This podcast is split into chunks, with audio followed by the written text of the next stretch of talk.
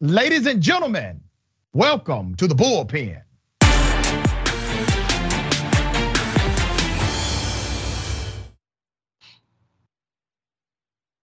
Yeah, he's back. We have Professor John Burnett, Managing Director of One Empire Group Political Strategist and NYU Adjunct Assistant Professor. Brother, good to have you back on the show. How are you? I'm doing well. Good to be back. Good to be back. All right. I'm glad to hear you say that. We'll see if you say that at the end of this conversation, okay? Marjorie Taylor Greene, she has been banned from Twitter. She made a fuss about it. Some people are supporting her fuss. I don't see why others are not. But you have a different take. I don't want to presume what you know believe about that topic, but if you would, share your sentiment and I'll respond. You know, I don't like bans, um, and I certainly don't like uh, companies or the government cherry picking who they take action against. Um, whatever rules that are established should be equally applied. And I look forward to debating this issue with you for the duration of the program. Okay.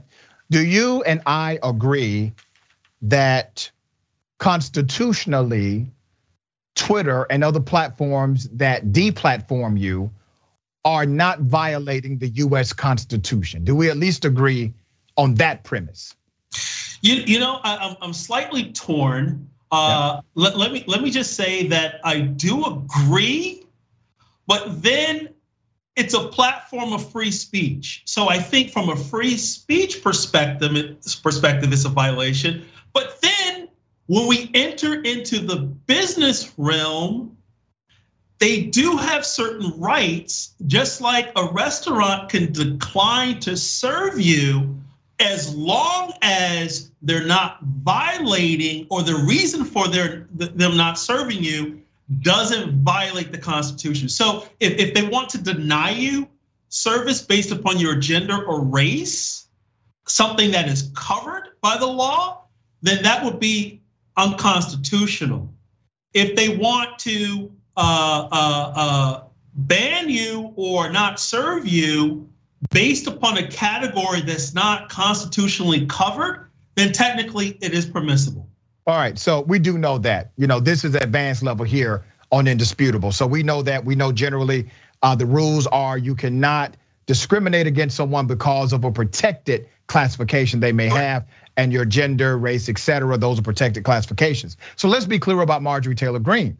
Marjorie Taylor Greene had multiple warnings. She was suspended. She was allowed to come back. She agreed to adhere to the community rules of engagement. Twitter is not a governmental entity. Twitter is, in fact, as you have laid out, a business, which means a business has particular rights and also responsibilities to lower liabilities in the workplace. The marketplace responds that way. So when somebody tells me that Marjorie Taylor Greene has said what happened to her is unconstitutional. Well, the last time I checked, the Constitution says Congress shall make no law respecting an establishment of religion, prohibiting the free speech exercise thereof, abridging freedom of speech or of the press. Remember, the prerequisite is that Congress should make no law. And by way of court interpretation through the US Supreme Court, we have deemed Congress to be governmental entities. Last time I checked, brother, Twitter, Facebook, etc., they are not the US government.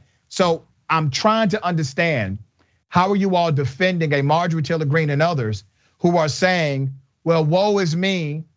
They've kicked me off of their private uh, consumer platform because I violated their consumer standards. How is it an issue with the Constitution or an issue with just good common sense? Tell us. Well, I'm not defending anyone. Let's just make sure those facts are straight. Just want to make sure that I I, I contextualize your question. And I, I would go as far as to say, I don't think that the argument or counter argument should be based on constitutional law. I think where she may have a point, or others who support uh, what she claims, I think how the rules are applied. I think I think that's where there's a stronger argument because there's people on the same topics whether you want want to pick elections or if you want to pick uh, COVID rules and regulations. There are people on both sides of the political spectrum, uh, people in the uh, in Congress, as well as even as of late, SCOTUS members have touted false information, gross exaggeration of facts to the point where even the CDC had to step in and correct justices. So, okay, so there, there, there, are people on both sides. So I think right. I think what, what what what she's saying and others are saying would be better served, mm-hmm. right? If they actually say, whatever your rules are, Twitter, Facebook, make sure that you apply them without prejudice. Okay, so let me go to what you're saying, Professor, because I think this is really important. Uh, mm-hmm. Because that's not what they are saying. They are not saying equally apply all of your rules. They are, in fact, saying it's unconstitutional to deplatform them. And I'll give an example. Uh, Trump released a tweet after he sued Facebook and Twitter, and it said that they were engaged in, that, and I quote, unconstitutional censorship and then adding that if they make a contribution, it will have five times the impact right now if they give money. So we see the real strategy behind this. They are making a claim that this is unconstitutional. You have said on this show you disagree with that claim. Well, so you well, disagree with the claim that has been filed as the class action lawsuit against these social media companies. And I'm not a defender of these social media companies. But I do think it's ridiculous that you all want less regulation in the marketplace generally. And then when it doesn't fit your particular narrative, you want massive regulation when they do something as common sense as kick somebody off of Twitter who may be adversarial to science, who may use the N word, who may engage in sexism. You all found a problem with that and call it a violation of free speech when it is not a constitutional violation. Well, well, let me just make sure I clarify what my statement is. What I'm saying is that I think the stronger argument in terms of social media companies' prejudice when it comes to how they enforce their rules and regulations. I do. I'm not a. I'm not a constitutional lawyer. I'm a. I'm a businessman and a business professor. However, I would say that someone could possibly make an argument that someone's ability to express their opinions in terms of free speech is being muffled, especially when they allow uh, uh, opposing ideology to say whatever they want in but a it's free, not. But brother, free, I want you manner. to understand this. So I think the sub point or second point could be made in terms of violation of free speech, but I think the number no one, the number one issue, the number one issue okay. is is that they're not holding both sides to the same standard. So okay. if, if, if, the if the rules apply to everyone indiscriminately, if it applies to everyone equally, okay. then there is no injustice. And justice me... occurs when there's prejudice and right, the Professor. enforcement is not equal. Professor, I appreciate your sentiment. So I, I, definitely need time to go back and forth with you because we have limited time on the show. um, you actually disproved your own conclusion in the journey of your narrative, and I'm going to show you where. You agree that private companies have the right to refuse business refuse service in except in cases of a protected designation.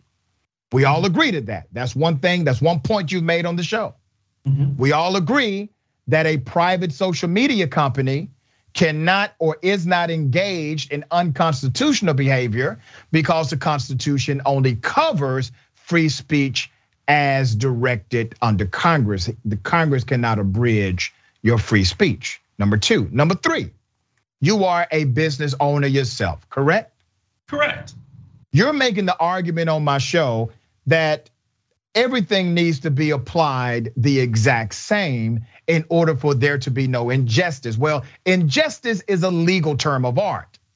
And injustice means that you have now engaged in one of those protected designations, which you have agreed that doesn't happen. So there is no injustice.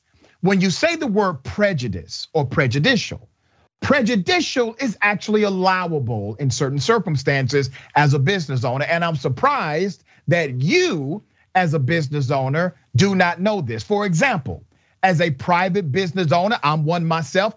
I do not have to give all contractors the same opportunity to bid on a contract as a private CEO.